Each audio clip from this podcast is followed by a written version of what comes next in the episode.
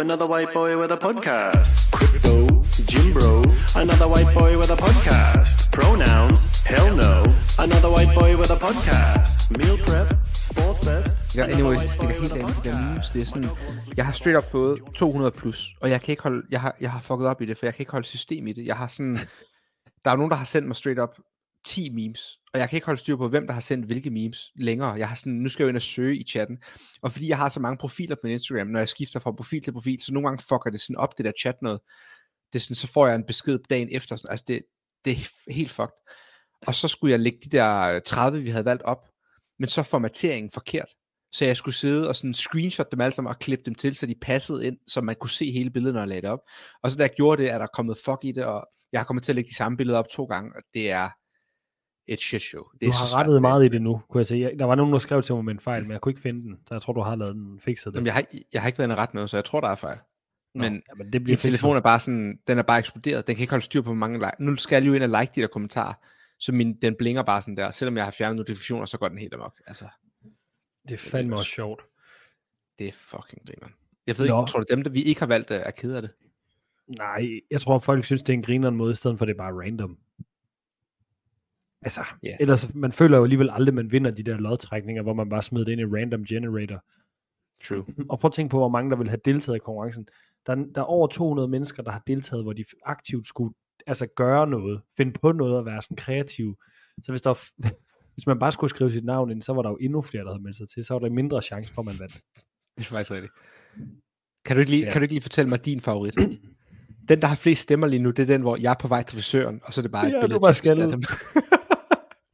det kan være, det kan være, jeg faktisk burde, det kan være, jeg burde snart barbere mig. Jeg, ved, jeg vidste ikke, det var så stort et problem med de her tændinger her. Jeg lægger jo ikke selv så meget mærke til det, men jeg kan godt forstå, at folk tror bare, jeg er skaldet, eller hvad sker der? Hvorfor Ja. er folk så ondskabsfulde? Det er så fucking griner, at folk, der var, de var flækket griner over, du siger, at du har været til frisør hver anden uge. Nå, det er derfor selvfølgelig. Så Nu de bare det så, bro, didn't need it. Det er rigtigt nok. Men en skinfade er en skinfade. Den er jo grim, når den vokser ud. Ja, når den lige ja. har marineret en uge, så er den ikke god. Fuck, mand. Nå, men det her der afsnit, øh, er det 53? Nej, det tog jeg i morges med Rebecca. Så det er 54 nu. 54, ja. Og vi har en ny sponsor på i dag. Ja, Det er gammel jo en, en gammel ny sponsor, så det er jo øh, god gamle Arx, der er kommet med på, øh, på podcast igen. og øh, Sebastian har haft gang i en masse nye ting, siden vi sidst havde ham med. Han har lige lanceret en masse nyt tøj. Skynd jer ind og køb noget af det. Jeg, har, jeg er helt vild med deres, øh, de her muscle tees, eller tank tops, eller hvad vi skal kalde dem. Det er, det der, det er, sådan, det er lidt det forbudte cut. Det er jo ikke en tank top, det er sådan lige der ved ærmerne. Men det er, Ej, sådan, den, man ser, forbudte, den forbudte, det er trods alt den der Arnold, der går ned til niplen. det er rigtigt. Den har han heldigvis ikke. Stringeren. Og ellers så, så giver han jo gas med en masse forskellige grips, og for lige for tiden, ja, vi har sådan nogle ikke bar nede ved os. Du kender godt de der glatte bar, der er malet. Ja, ja. Ja, der har vi, han har fået de der anti-slip. Det er bare sådan nogle Uh. plastic grips, der anti-slip noget. Hvad hedder det et eller andet? Det fungerer fucking godt, hvis man har en bar, der ikke er ro. Så hvis man har et center, der har meget glatte bare, så giver det god Mm. mening at bruge den af. Man skal ikke bruge kalk på den eller noget, man skal bare holde den ren. Det er jo også, det er op også til low open her, så skal man altid have lidt nyt grej. Nu hatede jeg jo Ja, på nye det. sko, men grej, det skal man faktisk bruge. Altså et nyt chippetår, jeg skal det minder mig om, jeg skal ind og købe et nyt wire, min gik i stykker. Men nyt op. et par grips og nogle knip ind, så kommer man altså langt. Og det er rart at have det samlet. Vi støtter en dansk fyr.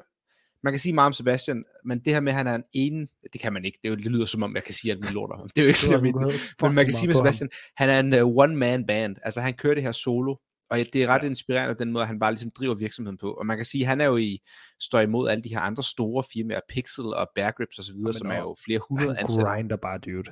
Man kører bare solo, og nu ved jeg ikke, om du har samme deal over i Jylland, men her i København er han jo begyndt på at have fotograf med, der kommer rundt og tager content af os, bare sådan til hverdag, der følger os rundt.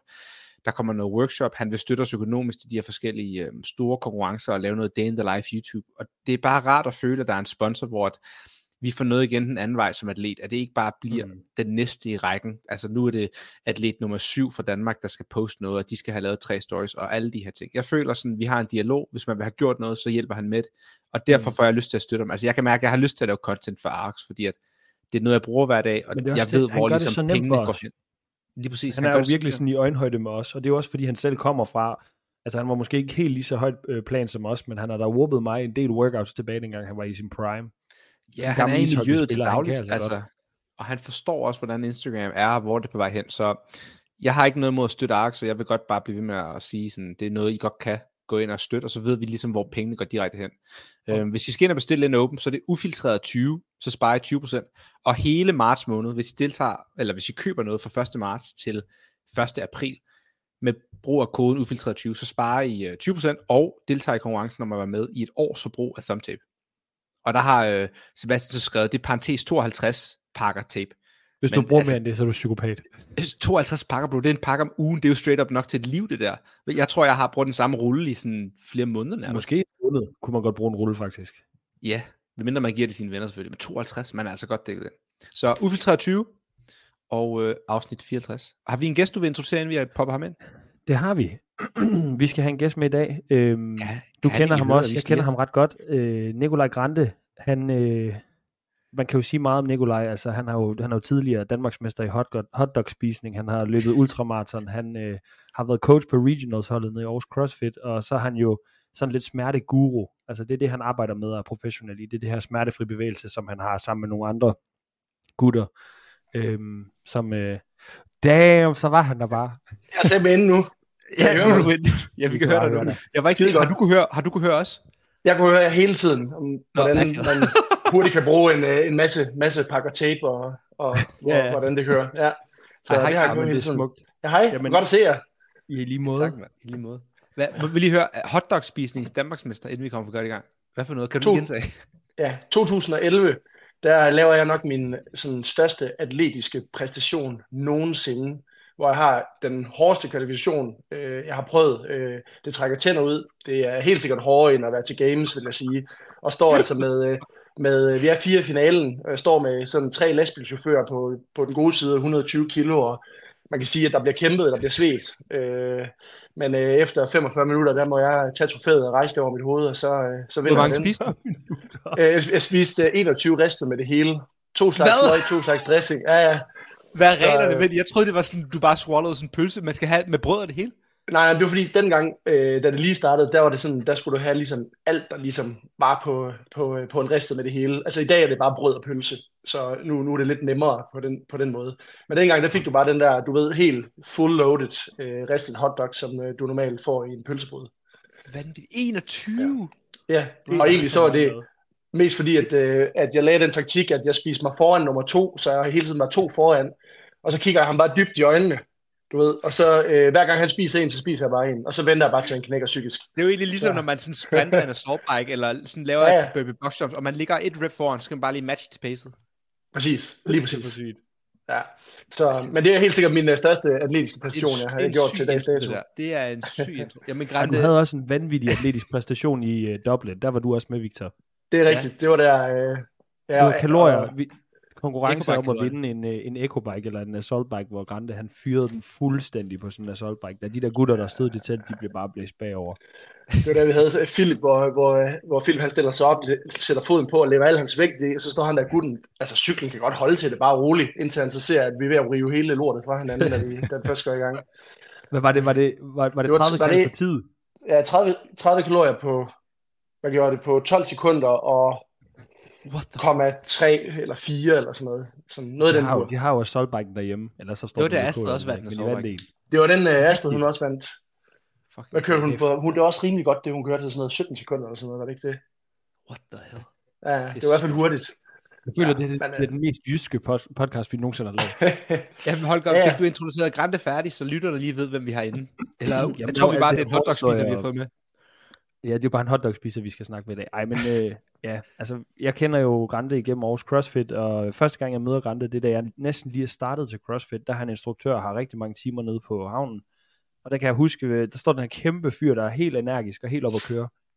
Øhm, og så, det er en af de første gange, jeg er afsted, jeg var afsted med en veninde dengang, som sådan skulle overtales til det, og så opvarmningen, der skulle man kravle igennem benene på hinanden. Og hende der Ja. pigen der, hun var bare sådan efter det, så hun sådan, jeg skal aldrig til CrossFit igen, fordi hun skulle kravle igennem de her svedige ben på de her mænd her, sådan rundt i sådan en cirkel. Og så i- når vi skal lave workouten for dagen, så kan jeg bare huske, at ham her, der står, den her kæmpe lalleglade tosse, der står, han står bare og spiser et stykke brok, altså en broccoli, hvor han holder den på stilken, og så bare står og tager, tager en bid af toppen. Så er jeg sådan, damn, jeg er hugt, jeg skal det her. Det gør jeg Så, stadigvæk. og, s- ja, ja. og så, øh, så kom jeg jo, så, så tror jeg, så havde jeg Grande som coach på konkurrenceholdet kort, og så hoppede han fra, og så overtog Ying og så kender jeg ham jo ellers bare igennem Frederikke, og ja, vi har også været på tur sammen, og jeg har været afsted med Frederikke og så videre. Så. så har vi vel egentlig også det med Grande med, at vi godt vil snakke om the main thing, altså smerte. Ja, det var det, sådan lige da han kom ind i det, det er det her med, at øh, ja, Grande og Ying og nogle andre i, nede fra Aarhus her, de har jo øh, startet det her smertefri bevægelse, øhm, og jeg vil, jeg vil helst øh, undgå at sige alt for meget om det, for jeg tror, at Grante han øh, måske kunne starte med at fortælle lidt omkring, hvad, hvad, hvad, hvad det er, det her øh, smertefri bevægelse, det går ud på, om vi måske ikke skal starte der. Jo, det kan jeg sagtens. Øh, altså, smertefri bevægelse, det, det har jeg jo sammen med, det er jeg medejer i, har sammen med, med to andre, øh, Jingers og Martin nu. Øh, og så har vi jo øh, lokationer i, her i Aarhus og så i Aalborg, og så har vi faktisk en del online behandling. Øh, så, og det er både sådan fra, faktisk mange fra København, vi har til online behandling, øh, men også danskere i udlandet. Øh, jeg tror det længste væk, jeg har øh, en, haft en til behandling, det er i Japan. Øh, så det, det er et stykke væk. Øh, og så øh, smertefri bevægelse er jo ligesom øh, øh, hvad kan man sige, opstået på baggrund af, at at der er ligesom kommet sådan et nyt skifte i den der smerteforståelse, og hvordan man behandler især de her længerevarende smerteproblematikker. Og øh, der er der egentlig en masse forskning, som egentlig har sådan catchet op, og måske egentlig overhalet noget af den praksis, vi ser øh, nogle steder i dag stadigvæk udspille sig.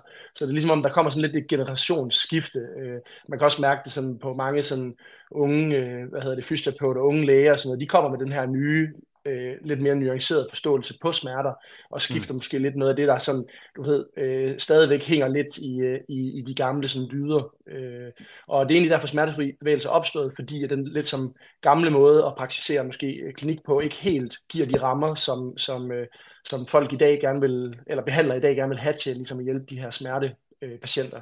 Øh, og det var egentlig derfor, vi lavede smertefri bevægelse, for at prøve at se, om vi kunne lave et produkt, der, der var mere tråd med den forskning, der ligesom, ligesom var. Øh, hvad er det så for en forskning, du siger, der er? Altså du siger, at uh, lægerne og fyserne osv., de begyndte at bevæge sig lidt hen i en anden generation og tankegang. Hvad, hvad ja. baserer den på? Ja, så det er jo, hvad hedder det, meget i forhold til det her med, at man sådan tidligere, der arbejder meget ud for den her sådan, øh, biomedicinske model. Det gør man jo stadigvæk øh, på nogle områder. Øh, men i dag der er man bevæget sig meget mere over i forhold til smerter i den her biopsykosociale model, som jo egentlig er en gammel sygdomsmodel, øh, som, som ligesom kom på banen med George, George Engel tilbage i, i 1970'erne, hvor, hvor at det blev taget meget over i den her hvad kan man sige, smerteforståelse, hvor at man ligesom har fundet ud af, at der, der er nogle flere faktorer, der ligesom påvirker den her smerteoplevelse ved, ved, ved patienten med, med smerter. Mm. Øh, især dem her, der har de her lidt længerevarende smerteproblematikker. Mm. Øhm, og det er også den her forståelse af, at man jo har bygget mange af de her sådan manuelle behandlingsteknikker og sådan nogle ting over den her gamle forståelse af, at hvis det, der var smerte, så var der også altid lige med en skade, og så skulle vi ligesom finde den her fejl og ligesom fikse den. Hvor, hvor, øh, hvor i dag der er vi gået lidt mere over til at sige, at smerte det er mere en beskyttelsesmekanisme, som jo blandt andet er på baggrund af det væv, der bliver der er måske potentielt fare, men også på baggrund af flere andre faktorer, når vi, når vi dykker lidt dybere i det. Så det er lidt mere den forståelse, også det her med, at man jo gået lidt mere væk fra, øh, sådan, øh, før han der opererede man rigtig mange for miniskader, så fandt man ud af, at det var måske ikke så godt, man kunne måske godt gøre noget andet, noget lidt mere konservativ øh, mm. behandling, øh, før man begyndte at operere dem, fordi der er selvfølgelig nogen, der, der nyder godt af de operationer, så man sådan skiftede lidt i det her med, at det ikke alt sammen, man skulle ikke bare altid fjerne den her lille dibidut, der var, der var galt mm. inde i ledet, øh, men at man lige pludselig så, okay, men der er faktisk mange af dem her, der måske har det bedre af egentlig at lave noget lidt mere konservativ behandling. Og så mm. er der måske Når nogle du få, siger konservativ behandling, hvad mener du så, så er med? Ja, så er det træning og hvad hedder, livsstilsfaktorer, man, man ligesom måske øh, hvad hedder det, kigger ind i og sådan noget. Så, så det er mm. det, man vil kalde konservativ behandling. Øh, egentlig så er det jo bare nok i det her tilfælde øh, alt andet end en operation, man ligesom tilbyder. Øh, ja. Er det tit det, bliver målt op øh, imod. Ja. Men det er sjovt, du siger det, fordi at, øh, jeg har jo været igennem en meniskoperation, nu du bruger det som eksempel her for, ja. hvad er det, 20 uger siden nu. Og ja. jeg giver dig ret i den her med, at øh, dynamikken er skiftet. Og nu har jeg selvfølgelig ikke prøvet at være til en meniskoperation for 20 år siden, men det første, de tilbød mig, det var jo ikke en meniskoperation. De var meget ja. påpasselige med, sådan, det synes vi ikke, vi skal gøre. Lad os prøve at rehab det til at starte med. Øh, altså ja. konservativ behandling, og det var han meget ops på, min, øh, min læge der. Og så da ja. vi så fandt ud af efter et stykke tid, at det, det blev ikke så meget bedre, så var det først der, vi virkelig begyndte at overveje, om operation var det rigtige valg. Så, øh, Præcis. Og han var også en yngre læge, så det er, øh, det er jo ligesom, ja. jeg giver dig ret i det, man ser. man er i hvert fald sådan begyndt at skifte lidt. Nu er der også lige kommet et hav af de her, hvad kan man sige, meta-analyser, som er de her store opsamlingsstudier, øh, hvor man øh, ligesom har set, at for eksempel operationer på de her, øh, kan man sige, impingement, øh, hvad hedder det, problemstillinger, som er ligesom de her smerter, man har op, ikke omkring skulderhøjden, når man løfter armen op over hovedet, er nok det, de fleste kan genkende det til. Mm. Der har man jo lavet øh, mange operationer førhen, hvor nu er der lige begyndt at komme, øh, især her for for det sidste år og forrige år, der kom rigtig mange af de her store opsamlingsstudier på, at, at det ser faktisk ud som om, at når vi så tester det mod placebo, så, så er det faktisk ikke bedre, så man begyndte ligesom at hive lidt i land med at lave de her operationer. Så man begyndte sådan at, at få lidt mere den her nuancerede forståelse, at bare fordi vi ser noget på en scanning, betyder det i hvert fald muskelskeletat jo ikke altid, at, at vi behøver at, at fjerne det altid. Mm. Der er helt sikkert nogen, der benefitter af det, og det er også det vigtigt at sige, det er jo, at det er jo heller ikke alle, der nødvendigvis altid kan træne alting væk. Øh, sådan mm. fungerer det heller ikke altid. Men, men, men nok i en større grad, end det vi har tænkt før. Vil du også sige, at der er kommet en, øh, en højere grad af det her med, at man ligesom indser, at øh, sådan, hvad kalder man, movement is medicine. At sådan, man skal bare prøve at bevæge sig hele sit liv. For jeg synes, da, nu var det ikke så meget, da jeg gik i skole, men jeg synes, jeg husker de tidlige bøger, man læste, eller sådan studier, så var det meget sådan, ah, at når man bliver 50-60 år, skal man passe på med ikke at være for aktiv, man skal passe på med ikke at løfte tungt osv. Jeg synes, og det er måske fordi, vi bevæger os i de her cirkler, men jeg synes, i vores øh, sådan, område, så er det ofte, som man siger, at man skal træne så meget man kan, så længe man kan, for at undgå at blive gammel og træt og alle de her ting. Præcis. Jeg, jeg tror, i hvert fald min fornemmelse er, at, at helt sikkert i den, den kreds, vi jo nok også går, øh, omgås, så de venner, vi har, er jo også nok nogen, der er, du ved, øh, lidt i, i det mindset og, og søger mod den retning.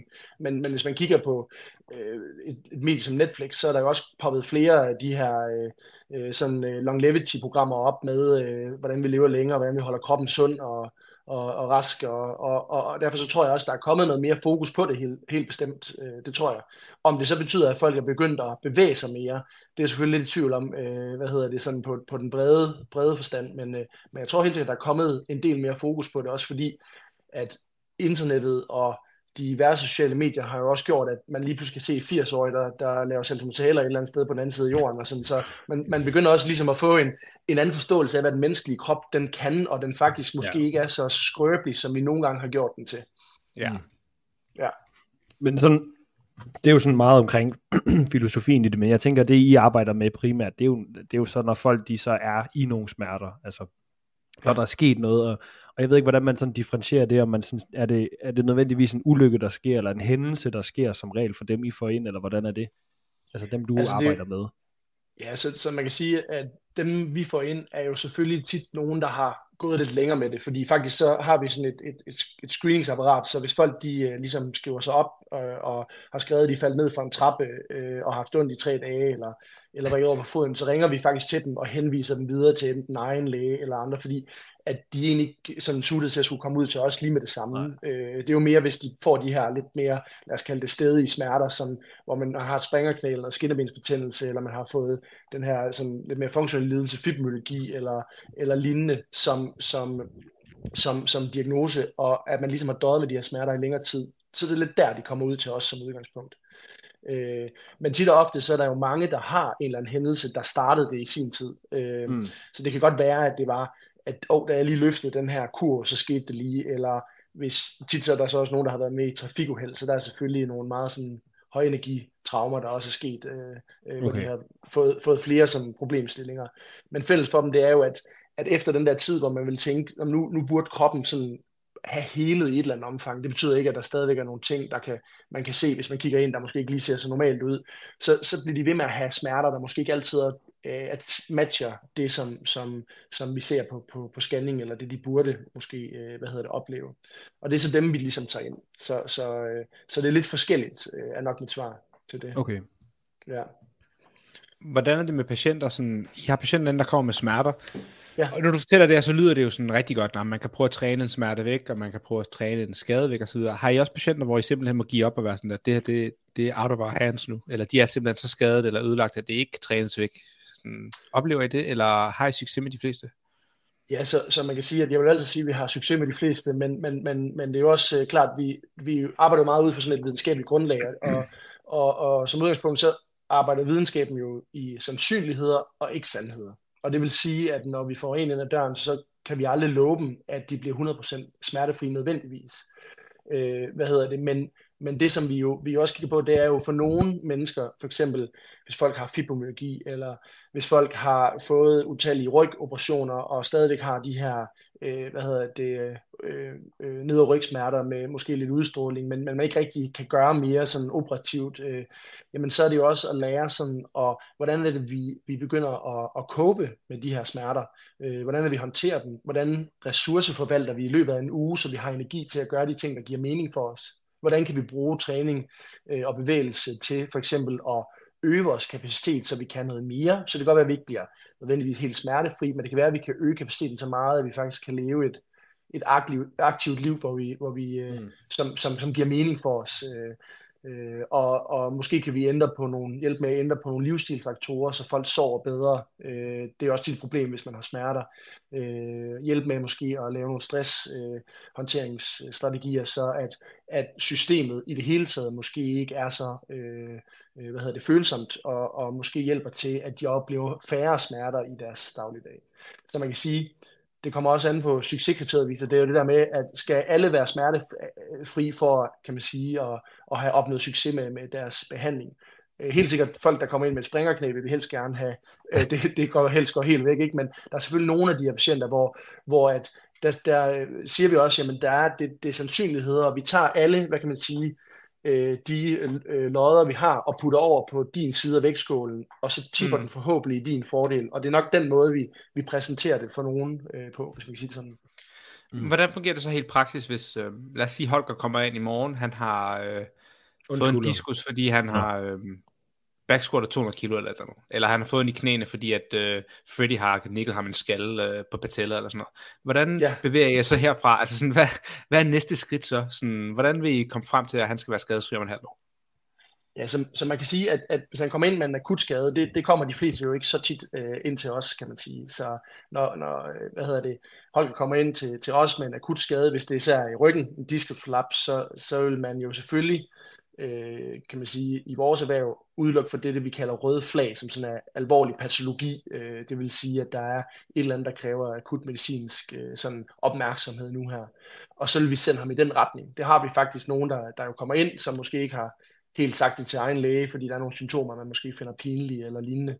Så det er klart, vi screener altid for, for de her øh, røde flag, som vi kalder det, mm. øh, inden vi ligesom går i gang. Øh, og så kan man sige, at når man har, øh, hvad hedder det, akutskader, så øh, øh, går man jo egentlig lidt efter nogle af de her akutmodeller. Jeg ved ikke, om I har hørt, har I hørt den der øh, RISE-model, øh, man, man brugte meget engang? Har I hørt den nogensinde? Mm. Ja, den er man jo gået lidt væk fra. Så når der kommer de her akutskader, lad os sige, at Holger brækker over på foden, fordi han falder ned fra boxjump, eller Freddy ligger ham i en skal i knæet, eller hvad det var, du sagde, så bruger man en, en model, som man kalder Peace and Love. Har I hørt den før? Ja, jeg har hørt den, men lad os høre igen. Ja, øh, hvad hedder det, hvor at det, det egentlig, hvad hedder det, sådan øh, ordet betyder, det er jo, at man i de første par dage, der giver man egentlig, øh, øh, hvad hedder det, vævet peace, øh, og de næste par dage, øh, og derefter, der giver man det love. Øh, og, mm. og hvis jeg lige skal sådan prøve at bare lige kort øh, fortælle de forskellige bogstaver, hvad det lige står for, så har de selvfølgelig alle sammen øh, hvad hedder det, en, en, en, en plads, øh, og det er ikke sikkert, man kan huske det, men så husker man selvfølgelig bare på, på peace and love i det, i det hele taget. Øh, men, men P det står for protect, så det vil sige, at det er klart, at hvis øh, Holger er i en workout, og han hopper øh, og har fået over på, på, øh, på hans fod, så er det klart, så vil vi rigtig gerne øh, beskytte ham mod, at han gør skaden værre. Øh, fordi at det vil selvfølgelig, det er vi ikke interesseret i. Og så har vi sådan meget den her akutfase, hvor vi har E, øh, som, som står for elevate, det vil sige, at vi vil gerne få lidt op, så der kan komme noget tilbageflow. Øh, og så har vi A, som står for, at man ligesom skal avoid eller undgå de her antiinflammatoriske modaliteter, som er lidt anderledes end det, man sådan tænkte før. Fordi før der tænkte man jo bare, at man skulle bare smække noget is på, for øh, ligesom hæmme den der hævelse. Hvor at i dag, at der øh, kan man selvfølgelig sagtens bruge det for, for smertelindring, for det gør is også øh, for, for mange. Men, men, øh, man vil egentlig gerne have den her akutte inflammation, fordi den jo også hjælper øh, i den her helingsproces. Så det man, det er man begyndt at, sådan, øh, at, at vouch lidt mere for, at man ikke skal bruge lige så meget, som man gjorde før. Øh, og så er der så C, det er compression, det vil sige, at man øh, trykker noget sammen omkring det, et, et hvad hedder det, ankelbind eller, eller lignende, så man ligesom kan trykke noget af det her overskydende, hvad hedder det, væske fra, og så det sidste, det er sådan educate. Det vil sige, at, at jo, jo bedre øh, Holger han har en forståelse for det, der er sket, og en større tryghed i, hvad han skal gøre fremadrettet, jamen jo, jo, jo mere sådan rolig er han også omkring det. Øh, og det ser vi faktisk, at den der rolighed og den der lidt optimisme om, om jeg skal bare i gang med foden igen og sådan noget, at det faktisk hjælper folk til at komme hurtigere tilbage. Mm. Øh, så så det, det er faktisk en ret øh, vigtig ting, det her med at give folk en forståelse og en, og en tryghed i, at hey, bare roligt, du har rækket over på foden, der er ikke, øh, der er ikke, vi skal ikke amputere benet, vi skal egentlig bare mm. have det stille og roligt øh, tilbage igen. Der, der er lige noget akut information, der kommer nu her de næste par dage, og det føles af helvede til, men det går også over. Og så, øh, og så, og så, kan du, så begynder du stille og roligt at arbejde fremad. Det, det er også meget den, man møder, når man sådan, altså nu har jeg, når man er træner bare på almindelig hold, så sker det jo nogle gange, at folk de får det der akutte hold i lænden. Ja. Og, og det ved man også for sig selv, fra første gang man får det, og så til tredje gang man får det, hvis man har prøvet det. Altså nu har jeg prøvet det tre-fire gange, men den første gang, der, der tænker man jo, okay, nu bliver jeg lam i benene. Fordi det er så voldsom en følelse, men som du siger det der med, hvis man sådan kan finde roen i, at det skal nok gå de næste par dage, bliver lidt træls, men det du skal være opmærksom på, og så bliver, bliver guidet igennem det. Det fik jeg også til at tænke på før, da du forklarede om jeres måde at gøre det på. Det er jo en meget holistisk tilgang, I har til det, egentlig, uden at det bliver sådan for langhåret. Ja, det er meget sådan en, en helhedsapproach, hvor man kigger efter, efter mange faktorer. Det er jo klart, at hvis Holger han øh, kommer ind, øh, øh, eller hvis du kommer ind, Holger har brækket over på foden, så, så, øh, så er det måske mindre vigtigt, øh, hvad hedder det, øh, hvordan øh, er dine relationer med din familie og alt muligt. Måske, måske er det mere vigtigt, at vi bare lige får, får lidt styr på den her ankel og får ham til at bevæge sig stille og roligt igen. Øh, og så kan man sige efter, når man ligesom har, har ligesom lavet den første del af Peace øh, and Love her, så begynder man faktisk allerede efter dag 1 til 3 at sætte ham i gang med det her love, hvor man ligesom skal give ved noget, noget kærlighed.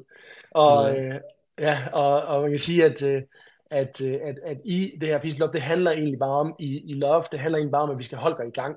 Så sådan basalt set, det betyder det egentlig bare, jamen så snart at du kan lave noget med kroppen, det kan være, at du kan lave noget overkropstræning, så sætter vi dig i gang med at lave det, fordi et, det er godt for psyken, at man ikke sådan går helt i stå, og to, det skaber også noget blodcirkulation, at du trods alt kan lave noget. Og så er det faktisk øh, allerede så hurtigt vi, vi kan, så sætter vi faktisk Holger til at bevæge den fod en lille smule. Selvfølgelig, øh, og det er det sådan ældet, det står for i, i loft, det er det her load. Altså vi begynder stille og roligt at bruge øh, foden, men selvfølgelig stadigvæk, øh, hvad hedder det, hvor vi har respekt for den her øh, smertegrænse, for der er noget væv, der højst sandsynligt skal hele, øh, og derfor mm. er, er der ikke nogen grund til, at vi nødvendigvis banker over den, den grænse. Øh, og ordet i love, det er så optimism. Og der kommer lidt af det her med educate, det er jo, hvis man, man, man, man faktisk, øh, hvad hedder det, giver folk en tryghed, så kan vi faktisk se på, et, et, der kom faktisk et, et ret, øh, ret sjovt studie, de, de lavede i 2008, hvor, hvor en, der hedder Chester, der, der kiggede på, på nogle forskellige de her psykosociale faktorer, og, og, og i forhold til for eksempel en, nogle specifikke diagnoser, og så så de på, om hvad, hvad der ligesom var den bedste sådan, øh, til at forudsige, hvor hurtigt folk kom sig. Og der troede man jo sådan, at hvis nu at det var en lidt større overvrækning, så må det jo være en, en, en større, hvad kan man sige, prædikatorer for, at, at folk de tog længere tid om det.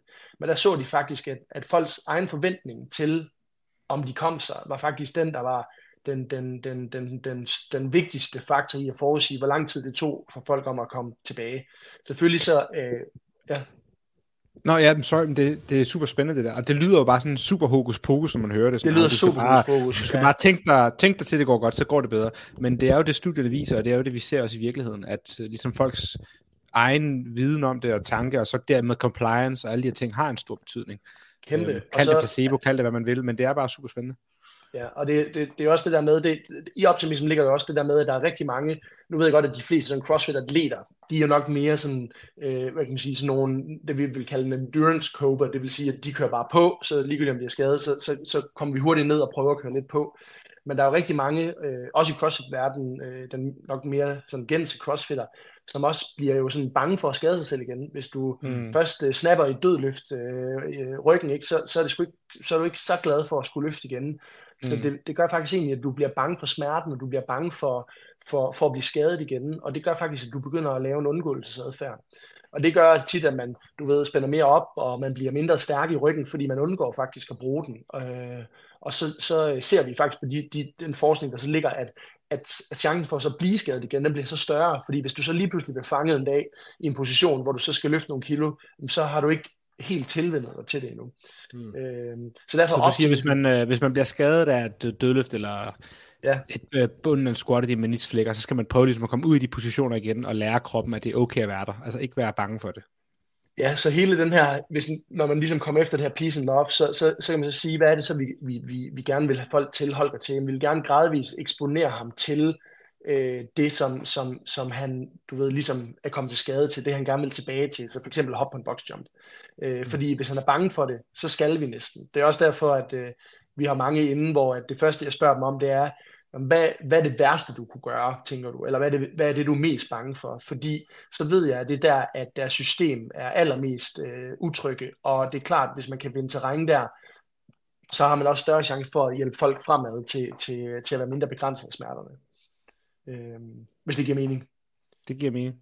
Ja. Hvad, hvad ser du så af smerter i, eller sådan skader i CrossFit hypisk? Vi, sidst vi havde CrossFit inden, der snakkede de meget om, vi ser de klassiske knæ og skuldre. Er det også det, I oplever i Aarhus og i jeres klinik? Ja, så man kan sige, at, at øh, lige nu der er det jo sådan, nu har vi jo sådan et, et, et mindre øh, tal af dem, vi er inde, der er jo selvfølgelig er crossfitter. Vi har også nogen. Øh, det er typisk ryg og knæ faktisk, vi har øh, flest. Øh, men dengang, at jeg startede øh, med at øh, lave smertebehandling her i Aarhus, der var det, der var det øh, knæ, skulder og, og ryg. Øh, det var faktisk rigtig meget øh, knæ i starten, fordi da jeg lige startede op der, der var der den her Russian squat cycle, øh, øh, hvad hedder det, var meget populær. Så jeg fik ret mange unge drenge, der faktisk kom ind. Det virker altså også bare. Øh, jamen, det virker bare. Men øh, folk, øh, unge drenge, der kommer ind og har fået sådan et, øh, du ved, springerknæ, øh, øh, hvad hedder det, lignende symptomer, eller patellofenerale, sådan smertesyndromagtigt, og kunne ikke helt forstå, hvorfor de havde fået det, for de følte, at deres teknik var god og sådan noget. Og så øh, var mit simple spørgsmål, det var jo, at øh, jamen altså, hvor meget har du squattet før? Øh, du startede med det her Russian Squat Cycle. Jamen, måske en gang i ugen. Og hvor meget kører du med Russian Squat Cycle? Jamen altså, fem gange i ugen. ja, så det er sådan, hvor, hvor, meget, hvor, meget, hvor stor en stigning er det, hvis vi lige sætter tallene op her? 400 procent. At virker det meget, når atleter de regner med at få de her få procent om året. Så, ja. Og så, så du ved, så nogle gange så de der, ja, så nogle gange så de der, de der sådan simple faktorer, det er jo tit de der overbelastningsfaktorer, som jeg tror, der var mange, der fik, og det er bare meget knæ og ryg og skulder, der jo så tager det i CrossFit som, som udgangspunkt. Mm. Fordi det er ikke så meget, det er jo ikke så mange akut skader. Øh, jeg har set et korsbånd springe øh, hvad hedder, nede på havnen en gang. Det, det, hvad hedder det, men ellers så har jeg ikke set sådan akut skader. Gik du så bare hen til ham, nu skal du bare være optimistisk og tænke, så skal det nok være godt igen. Ligger bare der. Nej, jeg var faktisk ude i boksen, og så øh, hvad hedder det, var der en af instruktørerne, der sendte uh, ham ud til mig, fordi at de vidste ikke, hvad... Fordi det er jo sådan, hvis du lige sådan springer i korsbånd, så der, altså, efter, så er det jo ikke, fordi der nødvendigvis er noget i bevæg, din bevæg, sådan, øh, bane, der, der sådan er, er begrænset. Øh, mm. Men det begynder bare at hæve op lige pludselig, ikke? Så, så, så den ud til mig, og så, øh, så der i starten, da han lige sagde det, der tænkte jeg sådan, det, det virker helt sindssygt, han kunne gøre. Det var på clean. Øh, det virker helt sindssygt. Det skal jeg lige hurtigt sige, det er altså ikke noget, man normalt gør på clean. Bare lige sådan, folk ikke bliver bange for det. Nej, undskyld. Du var der ikke dengang ham, da han brækkede begge arme på et clean nede på Nej, havnen. men jeg kan godt huske, huske Der er en eller anden historie, jeg kan ikke huske, om han havde straps på, eller hvad han havde, eller sådan, og så falder han ned, og så brækker han begge arme i sit clean. Du vil ikke sige, at jeg skal over powerclean i morgen. Du tør ikke. Ej, ja, nej, nej, nej. Du skal bare ud i bevægelsen. Men nej, så, så, så ja, så, så man vil jo egentlig prøve, med sådan en gut der, så vil man jo, når han, han ligesom kommer tilbage igen, øh, han, han blev så opereret, tror jeg faktisk for det, øh, men, men, men øh, så vil man jo prøve stille og roligt at eksponere ham gradvist og langsomt til det. Mm-hmm. Jeg plejer altid at sige, at genoptræning, det er lidt ligesom, øh, det kræver tålmodighed, og det er lidt ligesom den her åkanden gåde, hvis I nogensinde har hørt den. Mm-mm. Kender ikke. Nej, så øh, meget simpelt, så øh, nu kan vi se, om I svarer rigtigt. Øh, hvad hedder det? Gåden går ud på, at vi har en åkande, der fordobler sig hver dag. Øh, den er i den her sø, og på dag 1, så er der en åkande, på dag 2 er der to, på dag 3 er der fire osv. Så efter 30 dage, så er å, eller søen helt fyldt med åkander. På hvilken dag var søen så halvt fyldt? Det kommer an på størrelsen. Nej, det er an på størrelsen? antallet fordobles hver dag, så det var... I kan lige prøve at... Ja, så hvornår, er- hvilken dag er det så, øh, hvad hedder det, øh, halvt? Jamen dagen inden den var fyldt. Præcis, er 29. Så, hvad hedder det, de fleste svarer, øh, hvad hedder det, jo nogle gange 15, for de tænker halvdelen, og begynder Ja. at regne ud, om der må være noget med, med størrelsen og sådan noget, men, men, men, men det, det jo egentlig er, det er, at den fordobler hele tiden. Men det betyder også, at hvis man bare går ned til dag 25, jamen så øh, var den her sø kun, øh, hvad hedder det, ja, 6, cirka 6,75 procent, øh, øh, hvad hedder det, dækket. Det vil sige, at på 25 dage er man kommet 6 øh, et, øh, 6, et eller andet procent fremad, men på de Mm. sidste dage, så går det hurtigt. Så det, Ja. det er lidt det samme med genoptræning, det er det der med, at man føler, at man tager nogle små skridt i starten, men det er skridt, der sådan er eksponentielle, så det Mm. er sådan renters rente, øh, og lige pludselig så er man der bare. i, i sidste ende, når, når man nærmer sig slutningen af sin genoptræning, så burde man i princippet bevæge sig hurtigere. Altså man kan godt føle, at man er langt ude fra en skade med Ja. en måned tilbage af ens tre måneders genoptræning. Men de sidste Ja. to uger eller den sidste uge, så er det virkelig der, man rykker. Man rykker helt vildt. Ja, Okay. eller sådan, man, man, man kan godt føle sådan, at det, det rykker sådan, fordi det giver, det, det er tit, når vi har folk inde, øh, der skal løbe med skinnebindsbetændelse for eksempel, især hvis det er noget, der har været der i, i øh, der er jo nogen, der er virkelig ramt af de her skinnebindsbetændelser, mm.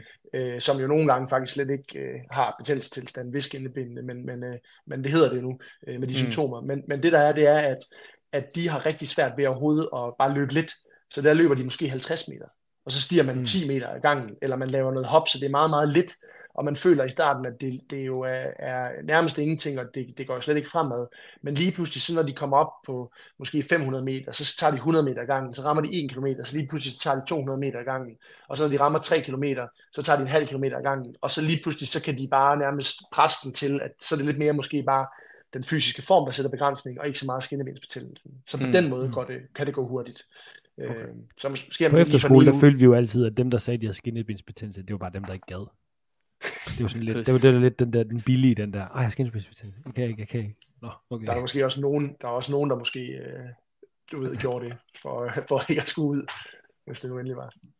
Ja, men nej, så der er ligesom den her eksponentielle. Det er jo lidt ligesom, Mm. øh, har I prøvet at brække over på foden? Nogle af, Ja, ja. ja, så, så de første tre dage, forfærdeligt, der kan man jo nærmest ikke øh, gå på noget støt på den, men så allerede sådan efter de der 5-7 dage, så, så begynder man egentlig at kunne gå rimelig godt, og så går der måske to til tre uger, så kan man jo løbe igen for det meste, Mm. øh, alt efter hvad, det, hvad der lige er sket selvfølgelig. Ikke? Så det er jo den der med, at det kan føles helt forfærdeligt i starten, og føles som om man slet ikke går fremad, men det går bare rimelig hurtigt opad igen. Mm. Mm. Ja, hvis man skal tage det der. Hvad, hvordan er Nu det så? Du, du er fysuddannet, ikke også? Jeg er kandidat i idræt. Kan, okay. Hvordan er det på studiet? Øhm, Føler du, at dengang du læste, det vil så efterhånden været 5-10 år siden, var der også begyndt at være, at de her studier kom frem, eller har man stadig i bremsen, hvad det gik med, med den her form for udvikling? Ja, så man kan sige, at, at den, sådan, du ved, den her øh, smerteforståelse øh, blev jo nok først sådan, øh, sådan rigtig sådan, øh, øh, begyndt sådan at, at, at, at ændre lidt karakter der ved, ved, ved det, det, den teori, der hedder gate control, øh, hvad hedder det, teorien. Øh, jeg ved ikke, du hørte den? Victor. Øh, Gate control theory, det er det Nå. her med, at de her signaler, der kommer udefra, ind, at der fandt man lidt ud af, at det var ikke sådan en en til en, fordi førhen der har man kigget meget på den her, den her meget klassiske sådan, øh, øh, René Descartes model, som var den her øh, smertenæve, der sad ude ved, ved, ved, ved hånden herude, og så vandrede det op til hjernen, og så ringede der en klokke, og så havde man ligesom ondt. Men mm. der fandt man ligesom ud af allerede der, at, at det begyndte sådan at, og, og skifte lidt. Så det er jo noget, der har været undervejs. Det var tilbage, jeg tror det var i 54, det studie kom ud. Så, så det er jo noget, der har været undervejs i lang tid. Men man kan sige, at, at det jeg er skolet i, det er jo meget den gamle forståelse med det her med, at vi altid skal have korrekt biomekanisk holdning, fordi ellers så slider vi forkert på ledene, og at øh, hvis, øh, hvis vi, hvad kan man sige, hvis vi øh, squatter en lille smule skævt, eller løber en lille smule platfodet, dem, så får vi øh, hvad hedder det, skader på vores leder og sådan noget. Og det, det er jo sådan noget, hvor at man over de sidste måske 20-30 år har sådan vundet meget ind, hvor de sidste sådan, øh, 5-10 år her, der, der, der er det virkelig vundet så meget ind, at det er svært at negligere mere for, for dem, der så laver noget andet, hvis man kan sige det sådan. Mm. Øh, så, så ja, det var det også. Det var det dengang også. Der, der blev man også. Man blev stadig undervist i noget, man vil kalde måske mere forældet på nogle af fysioterapeutstudierne i dag. I hvert fald, det er måske ikke helt opdateret sig, men, men det er sådan lidt en, det, det, det svinger sådan lidt alt efter, tror jeg også underviser. Men det er jo sjovt det der sådan, øh, at det er så afhængigt af, hvornår at det er, man begynder at blive, hvad skal man sige, øh, jeg skulle sige udsat, men det hedder det ikke, men altså uddannet for eksempel. Altså på det tidspunkt, du er uddannet, der begynder man måske lidt at have øjnene op for de her andre studier, de her andre øh, holdninger, hvad skal man sige, til hvordan man Ja. behandler de her ting, og som du siger, hvordan må man bevæge sig og sådan noget. Altså nu har vi jo hold herhjemme, hvor der kommer de her øh, 10-20 mennesker over for Morslet og Malling, som sådan, de har jo gået Ja. og trænet i de der lokale centre. De kommer jo tit her sådan, hov, øj, øh, nu, nu kommer min knæ ud over tæerne, hvad skal jeg gøre? Hvad skal jeg, sådan. Det er jo, Ja, og det er jo vildt det der med sådan, der er jo ikke noget bagud øh, uddannelse på nogle af de der gamle fyser, som stadig ude i Vestjylland underviser i de her metoder, som de engang har fået videre. Måske også, som Victor startede med at sige, siger til deres øh, klienter, jamen nu begynder du jo at komme op i årene, nu skal vi måske begynde at sætte lidt ro på, du skal måske ikke bevæge dig lige så meget nu, og sådan. De der Ja, gamle ting, der de udvikler sig jo ikke ved de der folk, der sådan, altså, Nej, hvis man så- ikke selv søger det. Nej, det er jo nemlig det, og det er også det der med, det er sjovt det der med, at man har det, "Nå, nu er du ved at blive gammel, du skal også lidt ro på, ikke? Og, øh, som, som du siger, Victor, at, at man måske har fået mere, øh, hvad hedder det, øh, sådan fokus på det, også fordi, at man ved jo, at sarkopeni, altså det her med tab af muskelmasse og, Mm. og faldskader Mm. som ældre, det er jo et kæmpe stort problem, så egentlig, så skulle man jo egentlig have folk til at, når nu er du pensioneret, så kan vi godt sætte dig på uh, the athlete diet, som man siger, det er bare ud at træne. Øh, Præcis. Ja.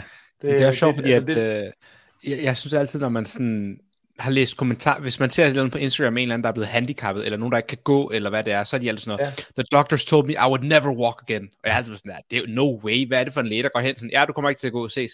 Men ja. Måske er der noget lidt sandhed i sådan, før i tiden, at man måske var lidt mere på passen med sådan, hey, du kommer faktisk ikke til at Ja. gå, eller du skal passe på din ryg, nu har du fået en diskus ved dødløft, for du skal ikke løfte. Men det vil en læge eller fysio generelt aldrig sige i dag. Altså, det er i hvert fald ikke det Nej. indtryk, jeg har.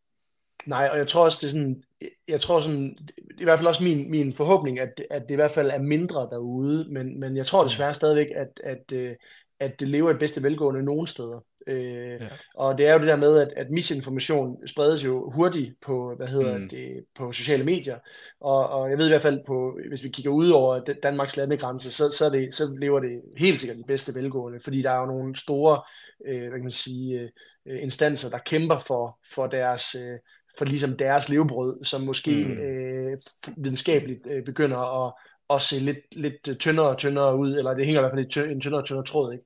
Mm. Øhm, og så derfor så tror jeg, at, øh, at, at det vil, der vil nok gå lang tid nu, før at, øh, at, øh, at det, vil, det vil vende helt ind. Øhm, Ja, det synes jeg, man så meget med de her ortopædkirurger, der lavede knæoperationer.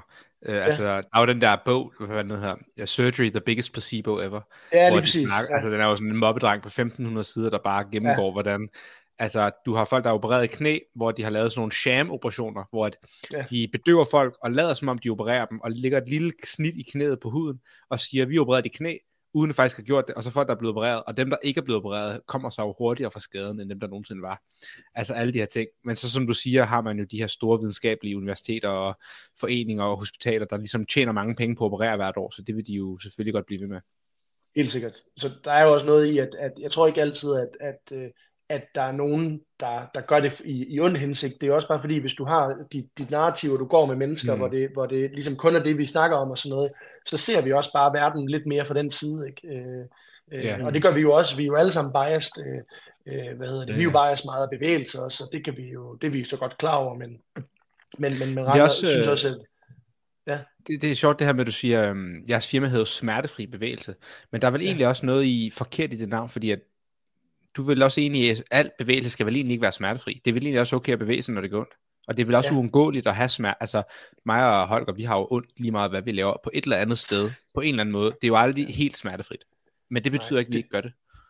Nej, og det er også det der med, at det, er det, er det, er det altid sådan, er det forfærdeligt altid, at, at man har ondt, fordi man kan sige, det er jo også bare en beskyttelsesmekanisme. Det er jo bare kroppen, der fortæller noget, ligesom du nogle gange frygter at gå for tæt på kanten. Ikke? Det, er jo, Mm. det, er jo, det er jo kroppen, der også prøver at Mm. snakke lidt med dig.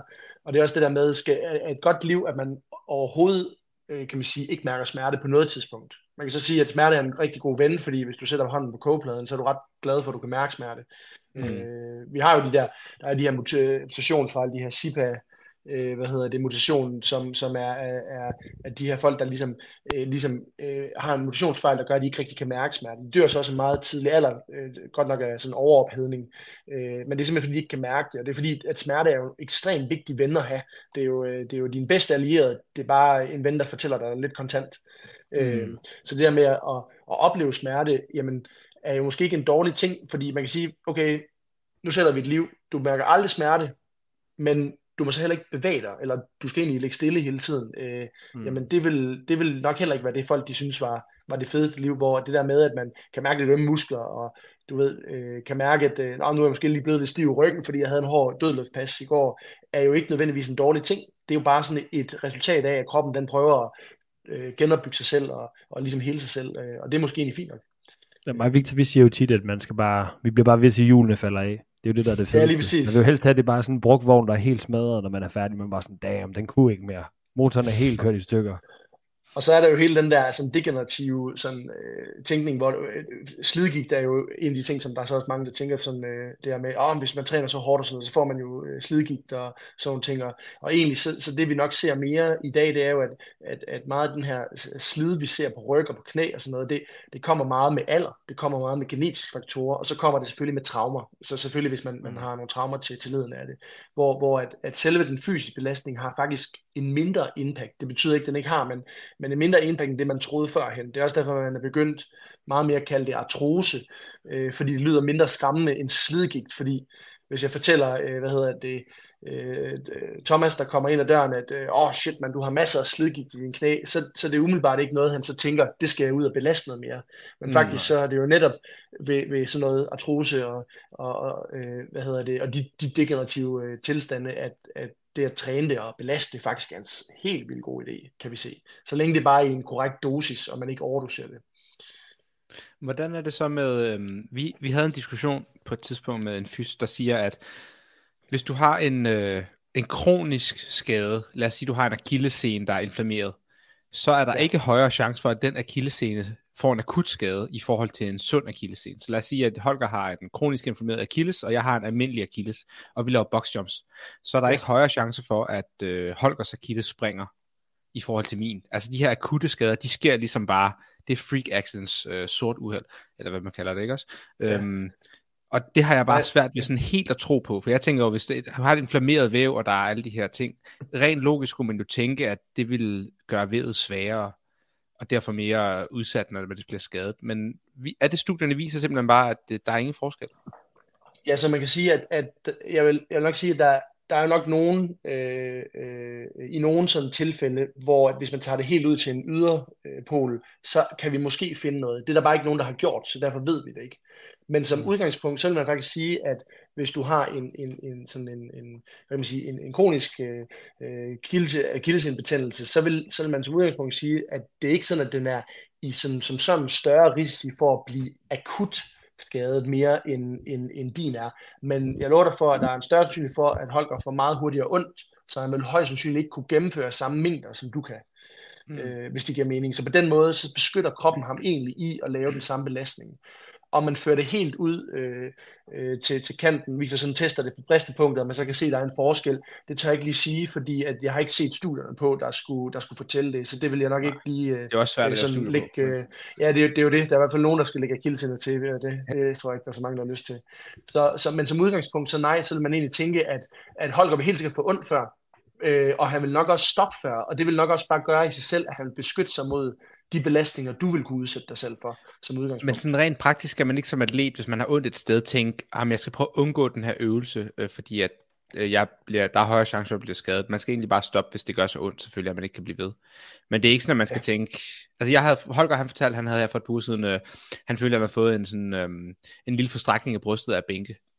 Ja. Og så tænker jeg jo sådan, om så måske skal man ikke bænke ugen efter, eller dagen efter, sådan, men i princippet siger du, at der er ikke højere chance for, at den forstrækning, eller hvad det skulle være, eller lille skade bliver værre, Øh, ikke, ikke hvis han, fordi det er jo der, hvor peace and love kommer ind, så, så du vil stadigvæk skulle beskytte ham mod den samme type belastning.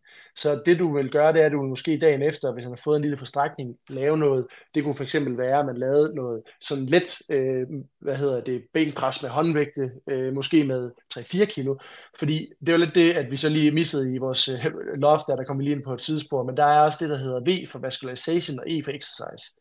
Og det vil egentlig sige, at at det handler egentlig om, at man så hurtigt Holger kan få den i gang og bruge hans, øh, hans øh, skulder og brystmuskulatur og rygmuskulatur og alt, der ligger omkring, jo bedre vil det egentlig være. Hvis han har ondt, når han gør det, jamen så klart, så vil øh, vi anbefale ham, hold dig for den bevægelse, der gør ondt, og lav det, der ikke gør ondt til at starte med. Øh, fordi at jo mere vi kan holde det i gang, jo, jo hurtigere ser vi, at det kommer så. Øh. Nå, vi mistede ham. Hvor blev han af? Jeg ved ikke, om hans telefon døde. Åh, oh. det tror jeg. Åh, oh, he's back. Er på igen? Du er, oh, du shit. Jeg var lige ud. Ja, du var jo ud. var det mig? Ja, det Nej, jeg kunne bare se den... Uh... Nå, oh, hvor kom jeg til? Jeg var, helt, jeg var lige et godt uh, flow Vascularity. med noget. Uh, vascularity exercise. Ja, så, så egentlig det, man vil sige, det er, at man, man vil egentlig sætte ham ned og sige, øh, gå i gang med at gøre det, du, øh, du kan, men det er klart, at lad være at gøre det, der ligesom lavede skaden i første omgang. Lav måske øh, meget let belastning af det, men lav noget, der for eksempel bevæger armene, som måske øh, ikke sådan udfordrer brystet. Man kan lave nogle rows for eksempel. Man kan måske også lave nogle skulderpres, så alt det her omkring, det kommer i gang, så der kommer noget blodgennemstrømning til. For det ser mm. ud som om, det hjælper med den der, den der helingsproces også, eller gør den så optimal, som det nu kan være. Problemet er, at jeg bænker, fordi jeg har ondt, når jeg laver strict press. Så skal jeg bare til at lave dips. ja, jamen, så skulle du til at lave dips, ja. Okay. Ellers skulle du lave sådan nogle uh, tricep extension. Ej, det, det, det, var væk to dage efter. Det, jeg, jeg, jeg, det var fordi, jeg ja. lavede pausebænk, så jeg var bare sådan, ja. den lige var der nede og rive der i bunden. Og så der presset op, så var jeg sådan, oh damn. Men det var måske ja. bare ekstra gains. Det er altid ekstra gains. Ja. Men, uh, Vildt, men, uh, men ja, så, så som udgangspunkt, så, så vil man jo sætte folk til at gøre noget igen. Nu har, jeg ved ikke, hvad, nu har jeg jo lige reklameret lidt med, jeg var jo så heldig her i starten af januar at rive min venstre skulder lede på en klatrevæg. Øh, sådan den helt gode, hvor den bare sad, sad ude øh, oh. og falder så ned, øh, hvor den så popper sådan ind plads? igen. Nej, oh. den, den, den, den røg ind, da jeg ramte, det er fordi, jeg faldt to meter jo. Så jeg, den sidder sådan herude, og så falder jeg bare, så det er sådan rammer, så kan jeg bare mærke, åh, oh, der, der er ligesom om, så skidt der lige et eller andet. Øh, så, øh, så, men der havde jeg sådan, at, øh, at øh, der kunne jeg godt mærke om aftenen, det var sammen med en kammerat, så jeg havde hans babyslynge, øh, eller det er hans barns babyslynge på, fordi at jeg kunne ikke sidde med den om aftenen, for det gjorde så ondt. Og så dagen efter, da jeg skulle på arbejde, det var, det var en fredag aften til lørdag, så Frederik, hun blev nødt til at sidde og hjælpe mig med at skifte gear i bilen, fordi jeg kunne slet ikke bevæge armen dagen efter, fordi der oh, var så stor øh, inflammation i skulderen. Men, men, men der var det nemlig der med, at dagen efter, der lavede jeg ikke rigtig noget, for det gjorde simpelthen så ondt. Øh, men på anden dagen, der lavede jeg øh, lunges og squat, og fik, du ved, blodet til at, øh, sådan at pumpe lidt, fordi ja. man ser jo, øh, især, øh, nu er vi jo ret, øh, ret øh, hvad kan man sige, øh, gode til at forske lige præcis det over på Syddansk Universitet, det der, der man kalder øh, exercise-induced øh, hyperalgesia, som er sådan noget træningsinduceret hyper, hyperalgesi, som er en, en træningsinduceret sådan sma, øh, smerte, smertelindring egentlig. Øh, så man ser faktisk det her med, at, at hvis man giver sådan et akut exercise stimuli eller sådan træningsstimuli, så har det faktisk en smertelindrende effekt øh, på, på også væv, der, der ikke øh, bliver brugt i selve træningssessionen. Øh, det er helt sikkert mm. bedst, hvis man bruger vævet. Øh, så det der med at bare komme i gang med også at lave noget, det hjælper faktisk med, at smerterne også øh, øh føles bedre. Healing tager stadigvæk noget tid, men, men, men smerterne føles bedre. Så hvis okay, du skal have lige lidt, lidt sjovt spørgsmål. Så træne rundt. Ja, sorry, Holger. Åh, oh, der var en af dem. Øh, du, når, altså jeg er gutter derude i smertefri bevægelse, når der er en af jer, der kommer til skade, er I så sådan lidt glade i sådan, okay, yes, nu skal vi virkelig vise, at det virker. Man kan sige, at, at øh, det er jo typisk af en eller anden årsag mig, der kommer mest til skade. Nå, okay. øh, fordi at, øh, at øh, jeg åbenbart vælger at udsætte mig for nogle lidt vanvittige positioner øh, nogle gange. Øh, så, så det er mest bare... Instagram, hvis I får et hold i land eller sådan noget, så, ja, ja. så sådan, Jamen, nu kan jeg ikke komme op, men alligevel så er jeg bare et smil på læben. I sådan, Åh, jeg kan ikke rejse mig op i dag, men nu skal jeg vise jer, hvad vi kan gøre. Eller... Det, er jo, det er jo optimisme. Det er jo bare ja, afsted. det er rigtigt nok. Ja. Ej, det, det, vi er gode til, hvis vi får sådan nogle de her hverdagsting, at, at ligesom vise og dele det med folk, fordi at, at det er jo for at prøve at trække noget af den her måske lidt sådan, øh, det er jo tit den der uvidenhed om, hvad fanden er det, der er i ryggen eller i min nakke, mm. øh, hvis man får et hold i nakken, der, der, der jo også gør, at folk bliver enormt bange for det.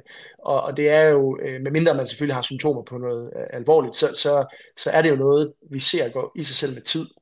Øh, og, og ved at du bare laver din dagligdags ting, jamen så, så går et hold i ryggen eller et hold i nakken, det går, det går over igen. Øh, så længe man, du ved, bevæger sig og kommer ud og bruger det lidt. Øh, det værste, man egentlig kan, det er at blive bange og sådan ikke gøre noget og tage fri fra, øh, flere dage fri fra arbejde. Og, øh, selvfølgelig kan man blive nødt til det i nogen sammenhæng, men, øh, men, men de fleste gange, der handler det faktisk bare om at holde sig så aktiv, som man overhovedet kan.